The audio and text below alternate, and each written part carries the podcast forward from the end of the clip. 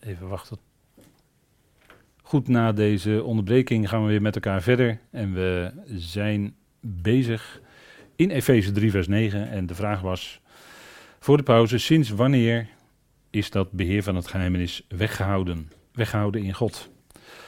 Nou, dat was sinds de eonen. Er staat vanaf de eonen. En dat wijst op Gods plan van eonen, wat ook direct in het volgende vers wordt gemeld, in uh, vers uh, 11.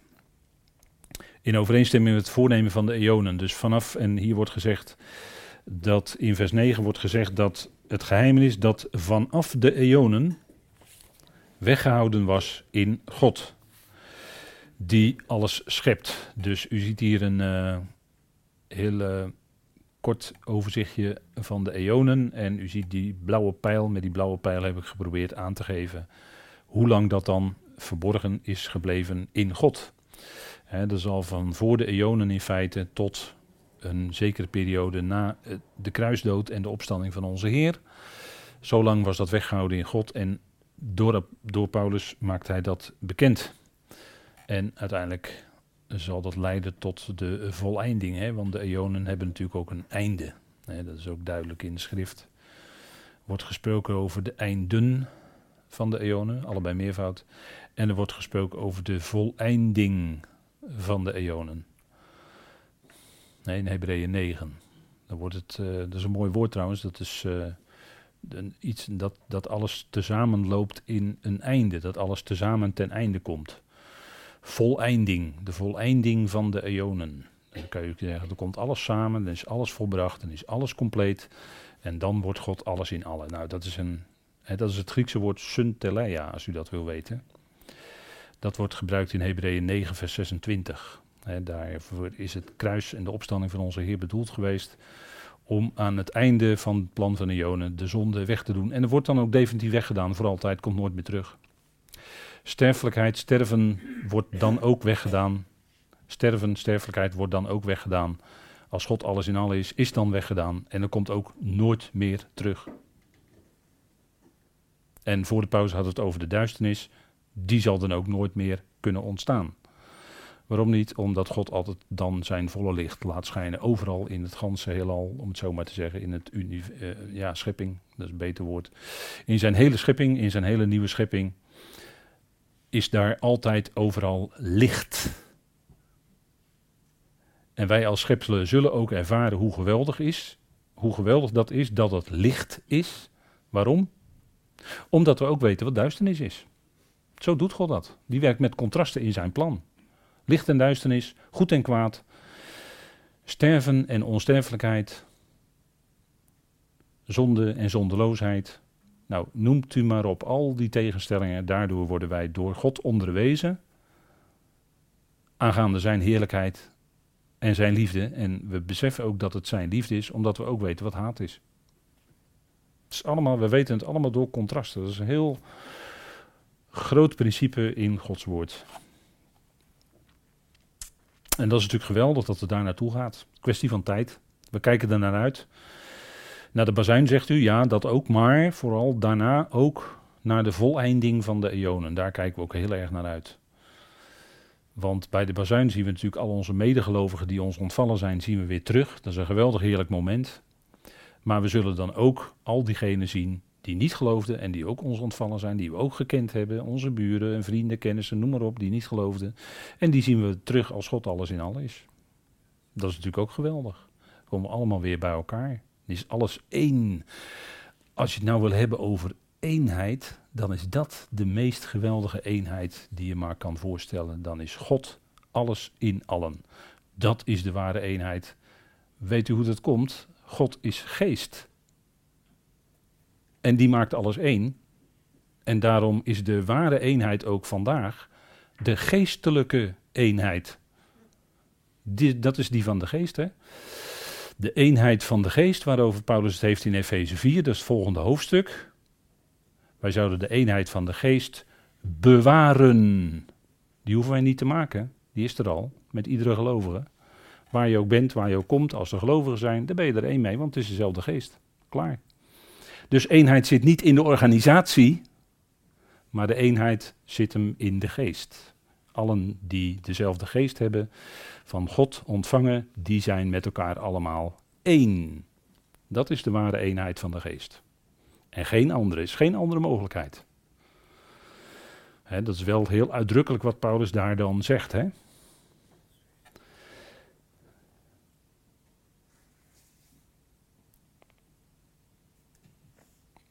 We krijgen een, uh, achteraf gezien, kregen wij een kleine hint in de schrift, want we hebben het over, het was weggehouden in God.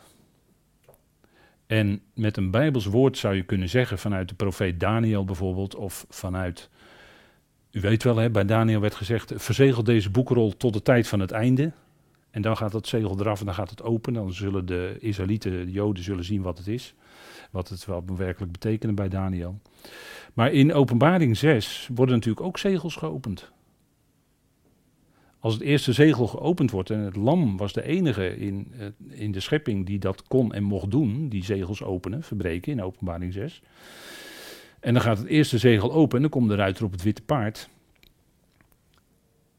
En die komt dan om wit paard hè, met een boog. Dus uh, de oorlog is dan op een afstand gekomen, dus er wordt vrede gemaakt. Hè, boog zonder pijlen heeft hij dan, hè, die ruiter op de witte paard. Dat is de symboliek dat de oorlog dan op een afstand is.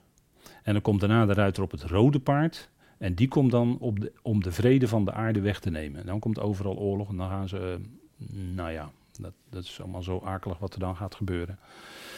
Maar dat, dat, zijn die, dat zijn zegels die verbroken worden. Dus op het moment dat het zegel verbroken wordt, dan gaat het gebeuren. Nou, zo kun je dat ook vergelijken met nu. Dat Paulus dat beheer van het geheimenis bekend mocht maken. Uh, dat zou je met een Bijbelsbeeld kunnen zeggen. God nam het zegel weg. En toen mocht de apostel Paulus dat gaan onthullen. Mocht dat bekend gaan maken door wat hij zei en wat hij vooral schreef. En in het begin, hè, de eerste tekst, wordt er wel in de allereerste tekst van de Bijbel. En dat is natuurlijk een geweldig statement. Hè, in begin schiep God de hemelen en de aarde. Dus daar worden wel de hemelen, Hashemayim, worden eerst genoemd en daarna de aarde. Maar vervolgens, als je dan leest, als je gaat lezen in de Hebreeuwse schrift, dan lees je voortdurend over alles wat op de aarde zich afspeelt. De hemelen worden als het ware soms door de psalmisten wel genoemd. En wordt zelfs ook soms door een psalmist iets boven de hemelen nog ook genoemd. Maar dat zijn allemaal hints, kleine hints over de hemelen. Pas toen Paulus ging schrijven, toen werd toen ging dat echt open. En dat is ook pas in de Efezebrief.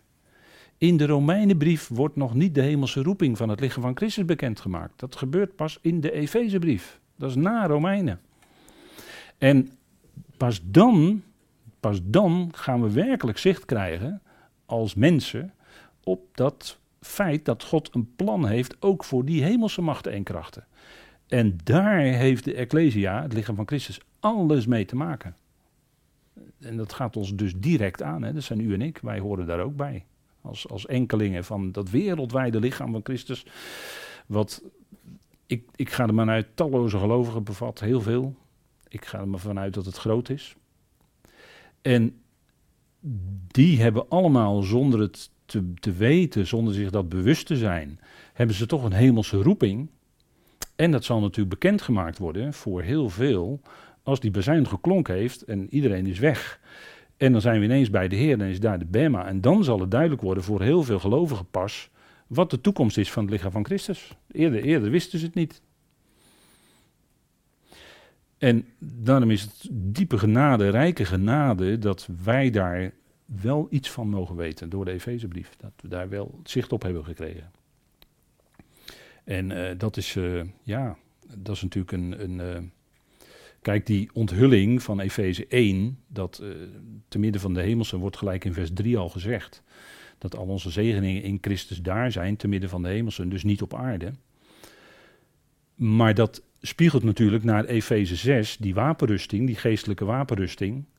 De wapenrusting van God. Uh, want omdat wij daar geplaatst zijn, al in en met Christus, te midden van de hemelsen, is daar ook strijd. Maar dat is een geestelijke strijd. En zoals de volkeren, hè, als je het wil hebben over die twee instrumenten die God inzet in zijn plan, dan zie je dus nu Israël, wat doet Israël allemaal? En de volkeren kijken daar allemaal naar. En voor ons is het, wij zijn in feite burgers van een rijk in de hemelen. En wij lezen al in de Korinthebrief dat wij een theatron zijn, een theater zijn. Dus al die hemelse macht en krachten kijken naar ons, nu al, als lichaam van Christus. Dat is, dat is het tegenbeeld. Hè? Dus op aarde de volkeren en Israël. Alle volkeren kijken naar Israël, wat gebeurt daar? En de hemelse macht en krachten die kijken naar ons, die gemeenteleden. Wat doen die allemaal? Hoe gaat dat allemaal? En die, die willen graag eh, weten hoe dat, hoe dat precies zit allemaal. Met, met, met eh, die, die roeping enzovoort. Dus de hemelen en de aarde, Genesis 1 vers 1 lezen we daarover. Maar die hemelen worden pas bekendgemaakt wat, wat dan daarmee is en wat daarin is. En wat, wat eh, mensen daarmee gaan doen in de Efezebrief. Dus dat duurt heel lang voordat God daar iets verder over bekend maakt. Kijk, in Efeze lezen we voor het eerst dat ook de hemelen, en dan vooral natuurlijk haar bewoners, de hemelsen of de hemelingen, ook in Gods reddingsplan betrokken zijn. En daarom is het beheer van het geheimenis, waar we dus nu over hebben, aan de hand van de tekst met elkaar, is dat beheer van het geheimenis ook zo enorm belangrijk. Wat gebeurt daarin? Waarom heeft God het zo ingesteld? Wat, hè, de gemeente wordt dan geroepen, maar wat is dan de roeping van die uitgeroepenen? Waarvoor worden ze dan geroepen? Nou, dat is het voornemen van God. Omvat ook de hemelen, die weliswaar Gods eer wel vertellen. Hè, als je ernaar kijkt en wat, wat daar gepredikt wordt, er wordt wel degelijk gepredikt, zegt Psalm 19. Hè. Maar wij gaan, en dat doen we nu al, aan de hemelingen bekendmaken, spreken. En dat is iets heel bijzonders. Dus dat duurde heel lang, vanaf Genesis 1 vers 1, voordat dat verder bekend werd gemaakt. En nu, dat woordje nu, hè, wat Paulus daar gebruikt, vanaf uh, het geheimenis, was weggehouden in God, opdat nu, hè, dat is het doel. Dat beheer van het geheimenis had een bedoeling, opdat nu, en dat woordje nu, dat is eigenlijk het woord dat betekent van nu af aan. Dus vanaf het moment dat Paulus dit zo bekend maakt, dat door de uitgeroepen gemeente iets gebeurt. En dat is vanaf het moment dat Paulus dat schreef, dus al bijna 2000 jaar. dat is uh, al die twee dagen, die zijn bijna om. Hè? Die twee schriftuurlijke dagen, die zijn bijna voorbij. En dan gaat God zijn volk opwekken naar Hosea 6 en naar wat Petrus zegt in 2 Petrus 3.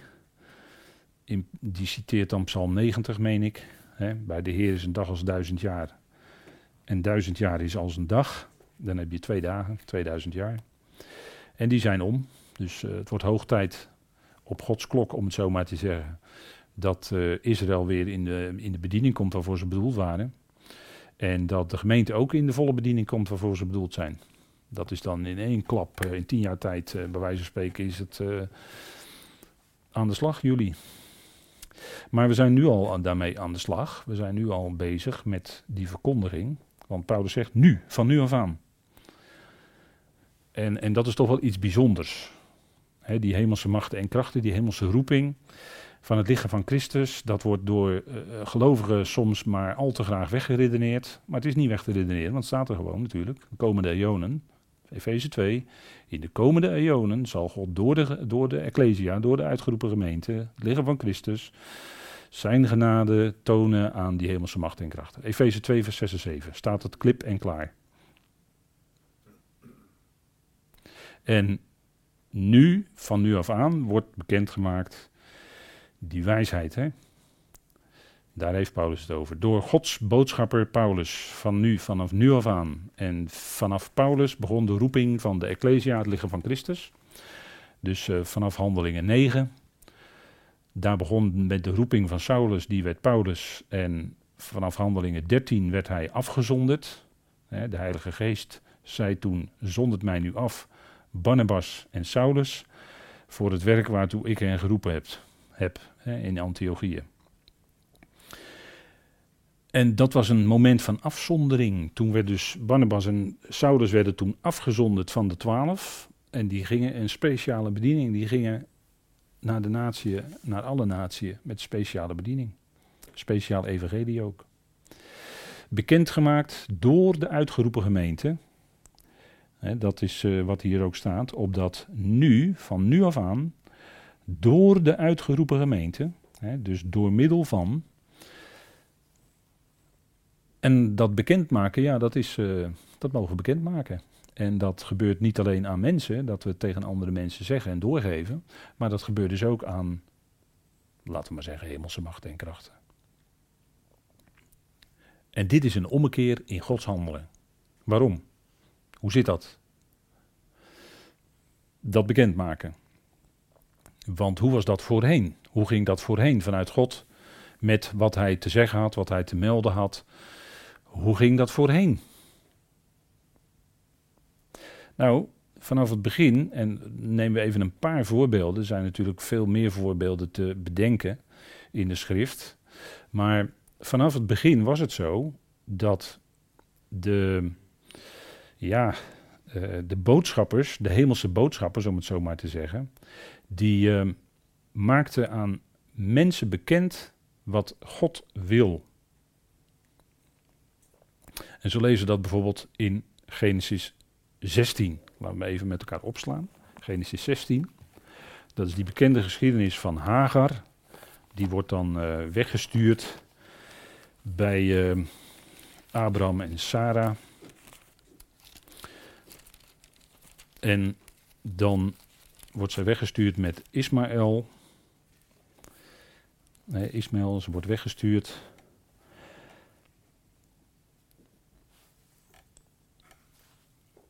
vers 7. Vers 7.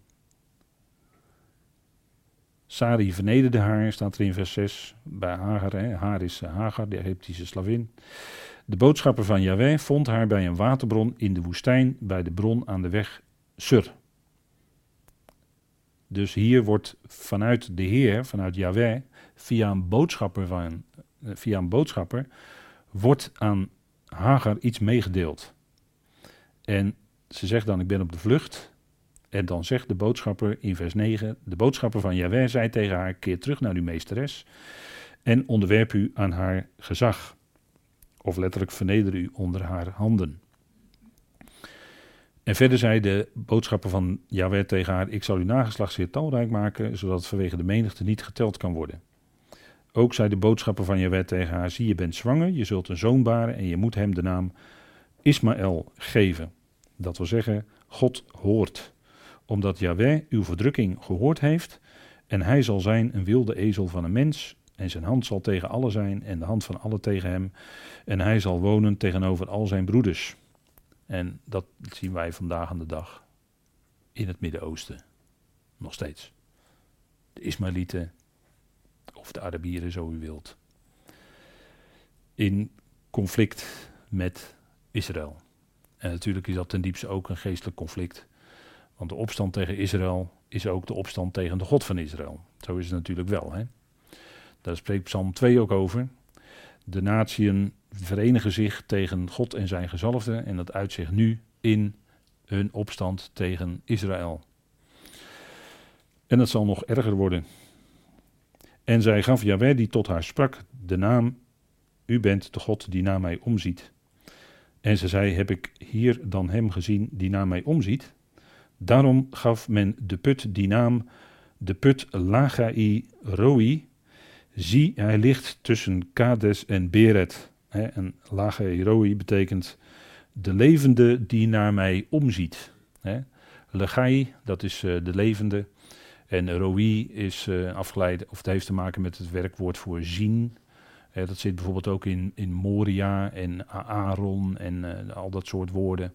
Dat heeft allemaal te maken met, met zien, met licht, met...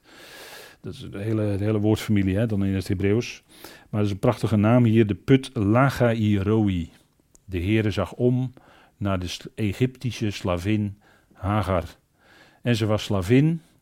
En dan zegt Paulus, want Sarai, Sarah stuurde haar weg... En Hagar was een slavin. En dan zegt Paulus: Kijk, die dingen, dat is een allegorie. En dat had je nooit kunnen bedenken als je zo Genesis leest. Maar als je dan gelaten 3 leest, dan kom je ineens tot de ontdekking dat Paulus door de Heer was onderwezen over wat hij in, van Tenach kende. Maar de Heer had hem laten zien, kijk Paulus, die geschiedenis, daar zit een diepere bedoeling in. En dat heeft Paulus opgeschreven in de Galatenbrief. Het gaat daar om de vrije, dat was Sarah, die leeft op de belofte in feite, tegenover de slavin Hagar, die was in slavernij.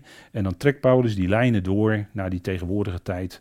He, degenen die in de vrijheid leven, op de beloften, dat zijn degenen die in genade leven. En de andere, dat is het Jeruzalem dat nu is, zegt hij. Dan vergelijkt hij dat dan mee. Maar die, zijn, die niet van de genade leven, maar weer opnieuw onder de wet willen leven, die zijn in slavernij. En die, dat beeld trekt hij dan door, die allegorie. Dus dat zijn dingen waarin een diepere betekenis is. Zo is het natuurlijk met heel veel dingen, in, heel veel van die geschiedenissen in de schrift. Die staan niet zomaar daar alleen als een geschiedenis opgeschreven. Want een put, als we het hebben over een waterput, dan is dat in feite een beeld van de beloften. Hè? Want een bron die belooft water, een bron belooft water te geven. En water is in de Bijbel nou eenmaal een beeld van, ook van het woord van God. Dus die put die daar is, die belooft water, dat is een waterbron, dat is, dat een beeld van de belofte. En bij die put wordt haar ook een belofte gegeven. Jouw nageslacht, Sari, zal ook heel, of eh, Hagar zal ook heel groot zijn. Ismaëlieten, Arabieren nu. En, en, die zullen tegenover de broeders wonen, dat wordt hier al gezegd, hè, en dat zien we vandaag aan de dag nog steeds. Dus dat is allemaal vervuld. Dat is allemaal Gods woord. Het zijn natuurlijk geen loze woorden. Het gaat allemaal precies vervuld worden zoals God dat gezegd heeft. Dat is natuurlijk uh, met al, al zijn beloften. Hè. En Lot in Sodom, daar kwam ook een boodschapper, Genesis 19, hè, Sodom. Dan zien we dat Lot, Lot die zat notabene in de poort van Sodom, dus, dus die was zelfs betrokken bij het stadsbestuur, moet je nagaan. Hè, dus Lot was wel een gelovige, Lot was wel een rechtvaardige, maar hij was wel in Sodom. En hij was zelfs betrokken bij het bestuur van Sodom. En vandaar dat de Heer boodschappen stuurt, want ja, Sodom en Gomorra, ja, dat, dat, de zonde was daar zo hoog opgestapeld. Daar moest een einde aan gemaakt worden, radicaal. En dat deed God ook. Hè. Dat deed hij in één nacht. Daar hebben ze in Israël zelf een mooie uitleg over gehoord. Was wel aardig toen, ja. Maar goed, dat is even terzijde. Maar twee boodschappers kwamen, Genesis 19, vers 1. Twee boodschappers kwamen s'avonds in Sodom aan, terwijl Lot in de poort van Sodom zat. Hij zat in de poort van Sodom, dat stadsbestuur. Was hij bij betrokken? Ja, dan moet ik wel even. Daar zeg ik verder niks over. Maar toen Lot zag, stond hij op hun tegemoet te gaan en boog zich met zijn gezicht ter aarde. En dan zeggen ze, want eh, ze willen daar dan overnachten. Zei Lot, buiten kun je dat beter niet doen. Dat kun je buiten beter niet doen. Je kunt buiten s'nachts beter niet doen. En tegenwoordig in heel veel steden in de wereld, laat ik maar heel algemeen houden, kun je ook beter s'nachts niet, kun je beter niet doen. Kun je beter s'nachts niet overnachten. Zou ik niet doen. En toen zei Lot, kom maar binnen. Maar toen ging die menigte daar van Sodom, die ging zo, zo sterk aandringen dat uh, ze werden door die boodschappers met blindheid geslagen. En zo konden ze ontkomen. En toen zeiden de boodschappers, toen ging Lot naar buiten, vers 14. En hij sprak tot zijn schoonzoons, die zijn dochters zouden nemen en zei: Sta op, ga naar buiten uit deze plaats, want Jaweh gaat deze stad te gronden richten. Maar hij was in de ogen van zijn schoonzoons als iemand die grappen maakte. En toen de dageraad aangebroken was, drongen de boodschappers bij Lot aan. Dat waren dus hemelse boodschappers die door Jaweh gestuurd waren. En ze zeiden: Sta op, neem je vrouw en de twee dochters die zich hier bevinden. Anders worden jullie om de ongerechtigheid van de stad weggevaagd. Dus daar was sprake van ongerechtigheid en nogal veel, om het zo maar te zeggen. En die stad werd ook weggevaagd. Eh, de vrouw van Lot keek achterom en die werd een monument van zout. Hè? Werd een monument van zout. Maar die boodschappers, die, dat is wat hier om gaat, die boodschappers van Jaweh, die gingen Lot dus waarschuwen. En Lot was precies op tijd weg uit die stad.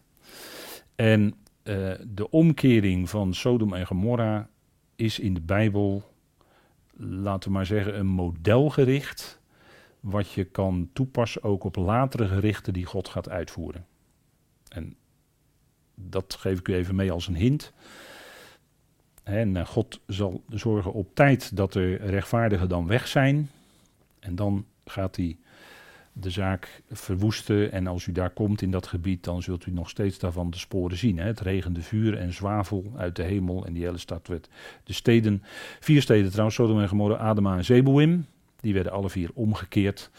En uh, als je daar komt, dan zie je daar nog steeds uh, de restanten van. Hè? Kan je met je, als je de grond aanpakt, kun je dat nog steeds uh, voelen.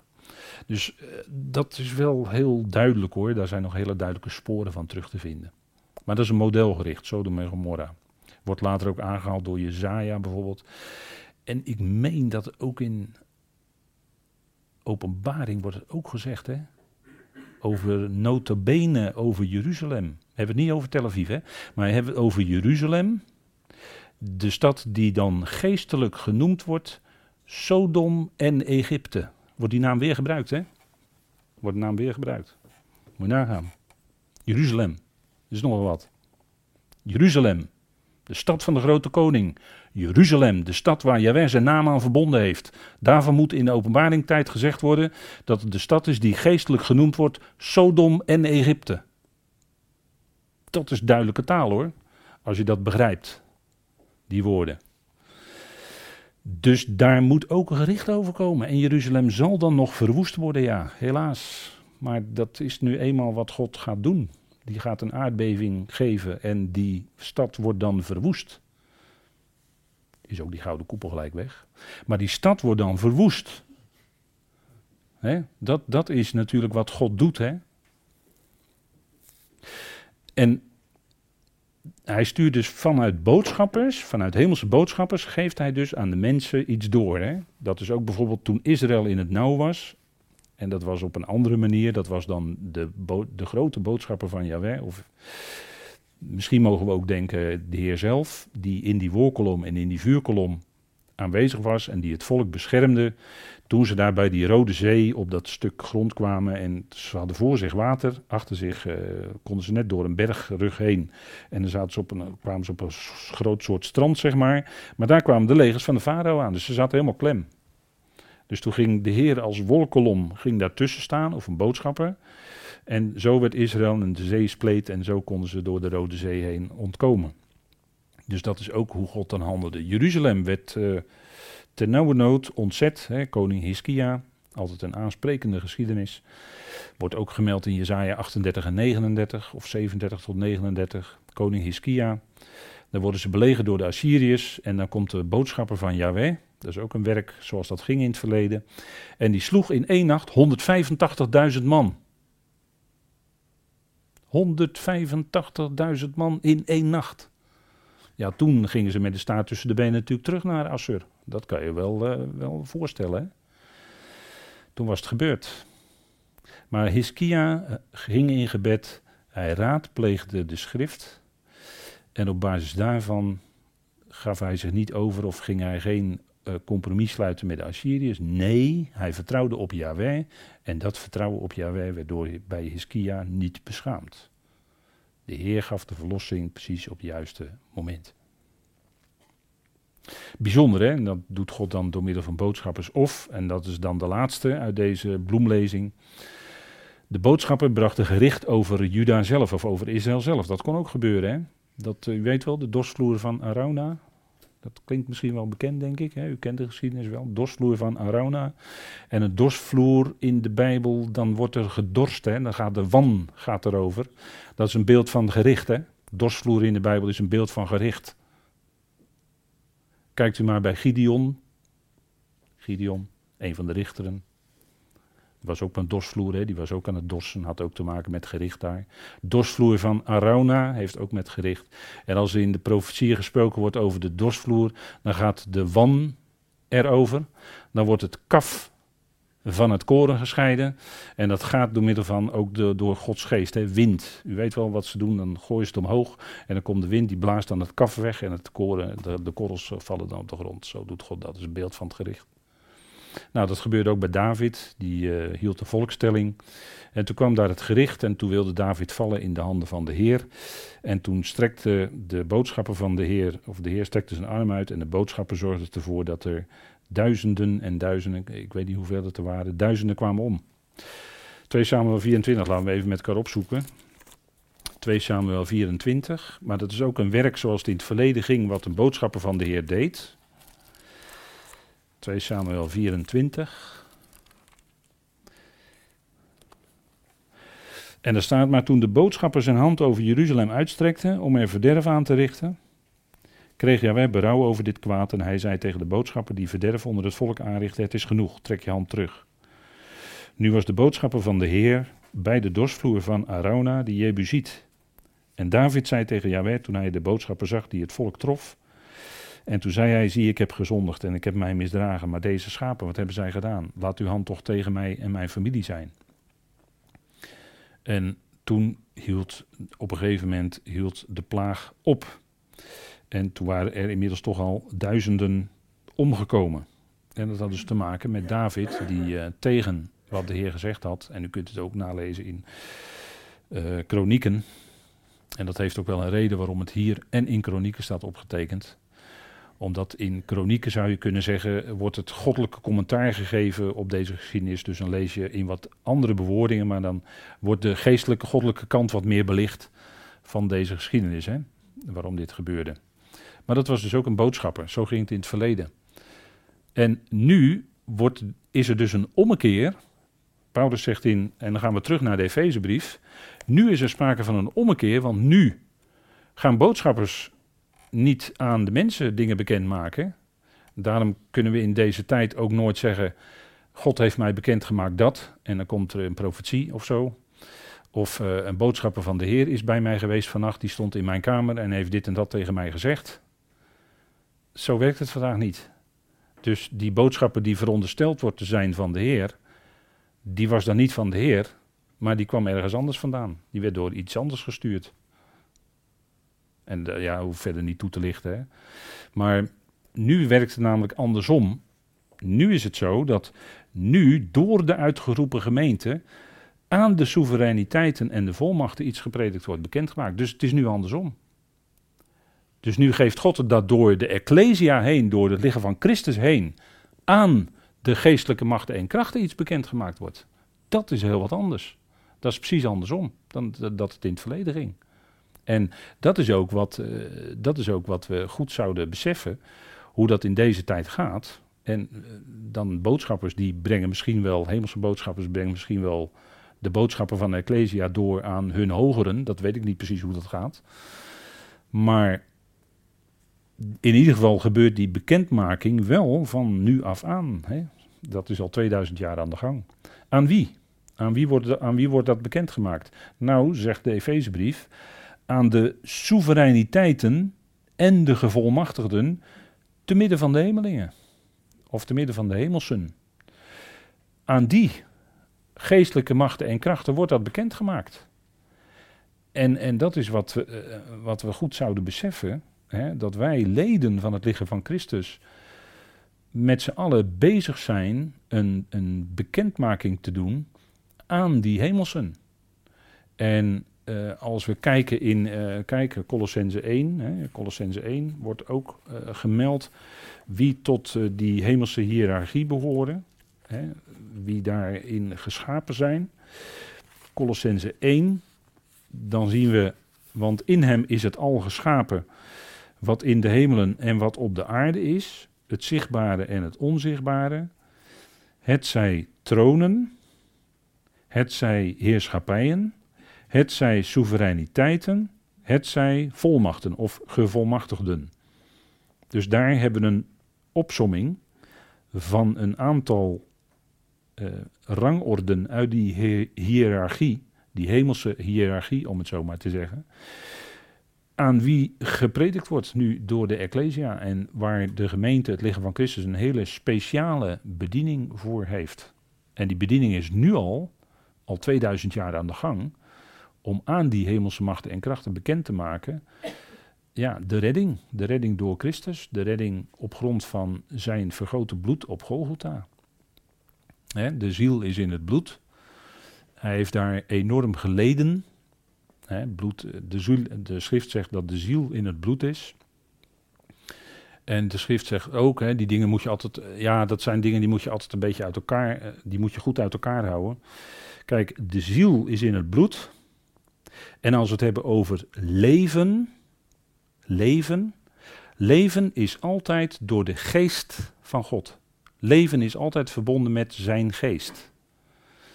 Maar de ziel is verbonden met het bloed. De ziel zit in het bloed. Dus al onze emoties en alles wat met de ziel te maken heeft, dat is het bloed. dat in, in de schrift wordt nooit gemeld dat, dat leven in het bloed is. Dat ervaren wij wel zo. Maar het leven wat in het bloed is, is zuurstof. En dat heeft te maken met je adem. En dat heeft alles te maken met de geest. Dus het leven is door de geest van God, door de levensadem die hij in Adams neus gaat blies. En zo werd Adam tot een levende ziel. Zo werd Adam tot een levende ziel. Hoe? Doordat God die adem, die levensadem vanuit zijn geest in zijn neus gaat blies. Dat is het leven wat we hebben. En dat het getransporteerd wordt via zuurstof in het bloed, ja, dat weten we nu allemaal technisch. En dat het bloed ook allemaal afvalstoffen weer afvoert, ja, ja, ja, dat weten we allemaal. Maar bij de schrift is het heel duidelijk, leven is altijd vanuit de geest van God en de ziel van de mens heeft te maken met het bloed. Dat zegt Leviticus ook heel duidelijk, hè? Maar dat weet u wel. Dus als wij dan ook straks leven hebben, als wij straks in de opstanding levend gemaakt worden en onsterfelijk zijn, dan hebben we nog steeds een lichaam, alleen in dat lichaam ontbreekt het bloed. Ontbreekt het bloed. We hebben dan wel vlees en beenderen en wel, degelijk leven en dan een grote volheid van leven, maar geen bloed meer, dat is dan niet meer nodig. En hoe God dat in, in stand houdt, dat is toch Gods zaak, die doet het door zijn geest. God is toch bij macht om, uh, om ons dan in stand te houden, net zoals hij dat nu al doet. Hè, iemand die. die uh, iemand, uh, ik las een heel kort gedichtje van iemand die zei: Elke dag is eigenlijk een wonder. Hè, God geeft je leven. En elke dag is eigenlijk een wonder dat je leeft. En straks in de opstanding is het nog een veel groter wonder dat je dan ook leeft. En wat zou je dan nog, zou, zou dan nog een probleem wat wij tegenkomen in ons leven, zou dan, als wij leven in, in zo'n wonder, zou dan een probleem wat wij tegenkomen te groot zijn? Nou, vond ik wel fijn, fijn gedichtje vond ik dat. Ik geef het even in Nederlands weer, het was in het Engels, maar vond het wel, sprak me wel aan. En de gemeente, het lichaam van Christus, heeft dat leven van Christus al ontvangen door de geest van Christus. En zo kunnen wij predikers zijn of bekendmakers zijn aan die tronen, heerschappijen, krachten en namen worden ook nog in Efeze 1 genoemd. Hè. Allemaal rangorde in die hemelse hiërarchie. En dat is ook nodig, want um, zodra mensen zichzelf openstellen voor laat ik maar zeggen, die, daar zit je helemaal aan de andere kant. Hè? Zodra mensen zich openstellen voor die hemelse hiërarchie, zo, zeg maar, dan komen ze in grote duisternis terecht. Dan komen in hele grote duisternis terecht zelfs. Daarom is het andersom. Wij mogen vanuit dat geweldige evangelie van genade en van verzoening prediken dat ook die hemelse machten en krachten eens hun knieën gaan buigen en dat het bloed van Christus het bloed van zijn kruis, Colossense 1, vers 19 en 20. Het bloed van zijn kruis, daarin is vrede gemaakt. En die verzoening die strekt zich ook uit naar de hemelse machten en krachten. Dat mogen wij aan hen bekendmaken. En uh, ja, dat is natuurlijk heel wonderlijk dat God het zo doet. Dat is ook zijn wijsheid, hè? dat hij dat zo doet via de weg van het kruis. Dat, is dus een enorme prediking natuurlijk aan de, aan de hemelse machten en krachten, die daar al, zegt Colossense 2, openlijk tentoongesteld werden. En uh, zo over hen getriomfeerd werd. Hè? Dat heeft alles te maken met het kruis. En dat is natuurlijk essentieel, dat de gemeente dat bekend maakt. Daar, is, daar heeft die wijsheid van God alles mee te maken. En ja, dat, is, dat zal straks... Uh, niet, niet meer te weerstaan kunnen zijn door die hemelse machten en krachten. Hè, die, wat we straks als volheid, als vol lichaam van Christus dan mogen gaan doen als we dan verheerlijkt zijn in dat heerlijkheidslichaam met uh, die hele Ecclesia. Ja, dat zal natuurlijk zo enorm zijn wat er dan gaat plaatsvinden in die hemelse, in dat hemelse zeg maar. ja, dat, uh, dat zal hen uiteindelijk brengen tot onderschikking aan, aan de Christus en onderschikking aan God. Dat, daar gaat het natuurlijk uiteindelijk allemaal om. Dat is de bediening van de gemeente. En dat, dat is, uh, ja, ja, dat dat bestreden wordt, ja goed, dat is wel logisch. Want ja, Efeze 6, hè. We hebben die hele wapenrusting van God ontvangen, de geestelijke wapenrusting, zodat we kunnen standhouden en kunnen blijven staan tegen de aanvallen die komen. Wij vallen niet aan, maar stand houden. Wij verdedigen. We hebben allemaal verdedigingsmiddelen en we kunnen stand houden in de, de macht van zijn sterkte, in de kracht die hij geeft. En zo stand houden met die hele wapenrusting aan. En dan word je bewaard in je denken, dan word je in je geloof bewaard door dat schild wat je omhoog houdt en, en noem alles maar op. Hè. Dat is die hele wapenrusting die we zo nodig hebben om uh, ja, te kunnen blijven staan, te weerstaan.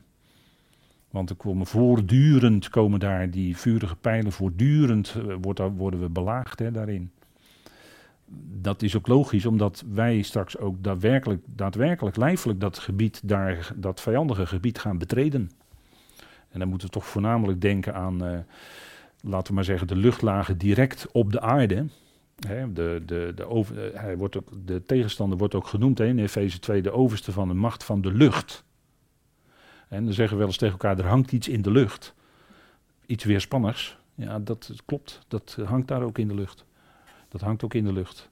En uh, dat, dat wordt steeds duidelijker, manifesteert zich dat via allerlei mensen die allerlei dingen doen in deze tijd. Uh, voor of achter de coulissen. Tegenwoordig uh, maakt dat bijna niet meer zoveel uit. Maar in ieder geval, ze worden begeesterd door de duisternis. En dat wordt steeds duidelijker. Dat wordt steeds duidelijker. Ja. Kijk, die geestelijke machten, om nog een paar te noemen die in de schrift vermeld worden. Dat waren die zonen van God, die daar ook in Job 38 worden genoemd, de morgensterren. Hè? De morgensterren. Dat is natuurlijk ook iets hè, wat altijd. Uh, ja, dat was de oorspronkelijke schepping. En daar werd Job bij bepaald door God. Het geloof van Job hebben we een keer over gehad. Hè? Job 38. En daar stelt God aan de vragen aan Job. Vers 4. Waar was je toen ik de aarde grondvestte? En dat is de oorspronkelijke schepping, hè? De, de schepping van Genesis 1, vers 1. Maak het bekend als je echt inzicht hebt. Wie heeft daar afmetingen bepaald? U weet het immers. Of wie heeft het meetlint over haar uitgespannen? Waarop zijn haar pijlers neergezonken? Of wie heeft haar hoeksteen gelegd? Toen de morgensterren samen vrolijk zongen en al de zonen van God juichten. Nou, dat gaat hier over hemelse machten en krachten, want eh, bij de, grond, de oorspronkelijke grondvesting van de aarde in Genesis 1, vers 1, waren er nog helemaal geen mensen. Dus dat gaat hier over zonen van God, dat zijn hemelse machten en krachten. En die worden hier in het parallelisme ook genoemd morgensterren. dit is een uh, gebruikelijke stijlvorm in het Hebreeuws, een parallelisme. Dus die morgensterren, dat zijn in de tweede regel de zonen van God. En die waren er al, dat zijn hemelse machten en krachten. En die juichten toen die aarde tot stand kwam. Dus die waren er al voordat de aarde en de hemelen die wij kennen geschapen werden, waren die hemelse machten en krachten waren er al. En die zagen dat en die beseften, er gaat iets heel bijzonders gebeuren. Want die hemel en de aarde moesten komen, opdat die mens op die aarde gezet zou worden. En via die mens, dat wisten ze toen nog niet, maar via die mens, weten wij achteraf, zou er iets heel geweldigs gaan gebeuren, ook voor die hemelingen. En daarvoor moest de Heer uiteindelijk mens worden, want daarvoor kwam natuurlijk de mensheid op de wereld. Hè? Dat de Heer zelf mens kon worden, dat hij zijn heerlijkheid bij, die hij bij de Vader had verliet, dat hij mens werd in ootmoedigheid en dat hij zo als mens zijnde kon hij ook sterven en is zelfs gestorven de dood van het kruis. En dat is een enorme prediking, daar hadden we het net al even over, dat is een enorme prediking geweest, ook aan de hemelse machten en krachten. Want denk erom dat die toekeken toen de Heer gekruisigd werd. Kijk, die menigte keek toe, die, de meeste van die menigte die bespotten hem en, enzovoort enzovoort. En, en uh, de, de medegelovigen die stonden op afstand, uh, die, die hadden groot verdriet. Maar denk erom dat toen die hemelse machten en krachten toekeken. Bij zijn kruisiging, wat daar gebeurde. Dat is iets heel bijzonders geweest natuurlijk. Er werd midden op de dag, werd het drie uur lang duister. Dat is ook bijzonder. En die zonen van God, die morgensterren, waren er toen al. En die waren ten tijde van de kruisiging, waren die er nog steeds. En die hebben natuurlijk met verwondering toegekeken. Nou, dat hele schouwspel wat ze vanaf het begin hebben gezien op aarde, dat, dat die zoon kwam, die zoon van God kwam als mens. En dat die gekruisigd werd. En dat God hem opwekte uit de dood. Het graf werd verzegeld. En dat is wel humoristisch, want ja, daar werd des te zekerder dat die steen weggerold was. En het zegel was dus verbroken en hij was weg. Hij was opgestaan, hij was opgewekt. Dat is natuurlijk geweldig. En dat was ook een enorme prediking aan die hemelse machten en krachten, dat hij uit de doden werd opgewekt. En dat hij naar de Vader ging, de hemelen was doorgegaan en presenteerde zich aan Vader. Met zijn bloed, zegt de Hebreeën schrijver, hè? dus het was duidelijk zichtbaar wie dat was. En zo is hij de hemelen doorgegaan. Dat is niet onopgemerkt geweest voor de hemelingen natuurlijk. Dat zijn allemaal dingen, dat moet je, als je die op een rij gaat zetten voor jezelf, dan ga je zien hoe groot dat is, hè? Wat, wat de Heer heeft gedaan. Dat het allemaal niet alleen was voor ons mensen, om die hele mensheid te verlossen en, en uiteindelijk te redden. Maar ook die hemelse machten en krachten, die, die, worden ook, die hebben ook deel in die redding van God straks, die verzoening. Dat is natuurlijk toch heel bijzonder. En dat, dat, is iets wat wij dan ook weer met elkaar mogen beseffen, iets daarvan. Hè? En dat is ook genade. Dat is genade. En dan hebben we nog in Daniel 10, hè, de vorsten. Daniel 10, er wordt even dat gordijn opzij geschoven, om het zo maar te zeggen. En dan zien we dat landen, in ieder geval daar in het Midden-Oosten, die worden dan genoemd, een bepaalde geestelijke vorst boven zich hebben. er wordt genoemd daar de vorst van Perzië. Er wordt daar genoemd de vorst van Griekenland. Daar wordt Michael genoemd dat is dan de vorst van Israël, de geestelijke vorst van Israël. Michael, wie is als God, betekent zijn naam. En dat zijn geestelijke grote machten, die dus kennelijk de, op een of andere manier de jurisdictie hebben over een heel land. Wat denkt u van Perzië nu, het huidige Iran? Wat denkt u ervan? Daar is nogal wat gaande tussen Israël en Iran. Maar dat is niet alleen die dreigingen en die raketten die ze naar elkaar overschieten en bombardementen uitvoeren.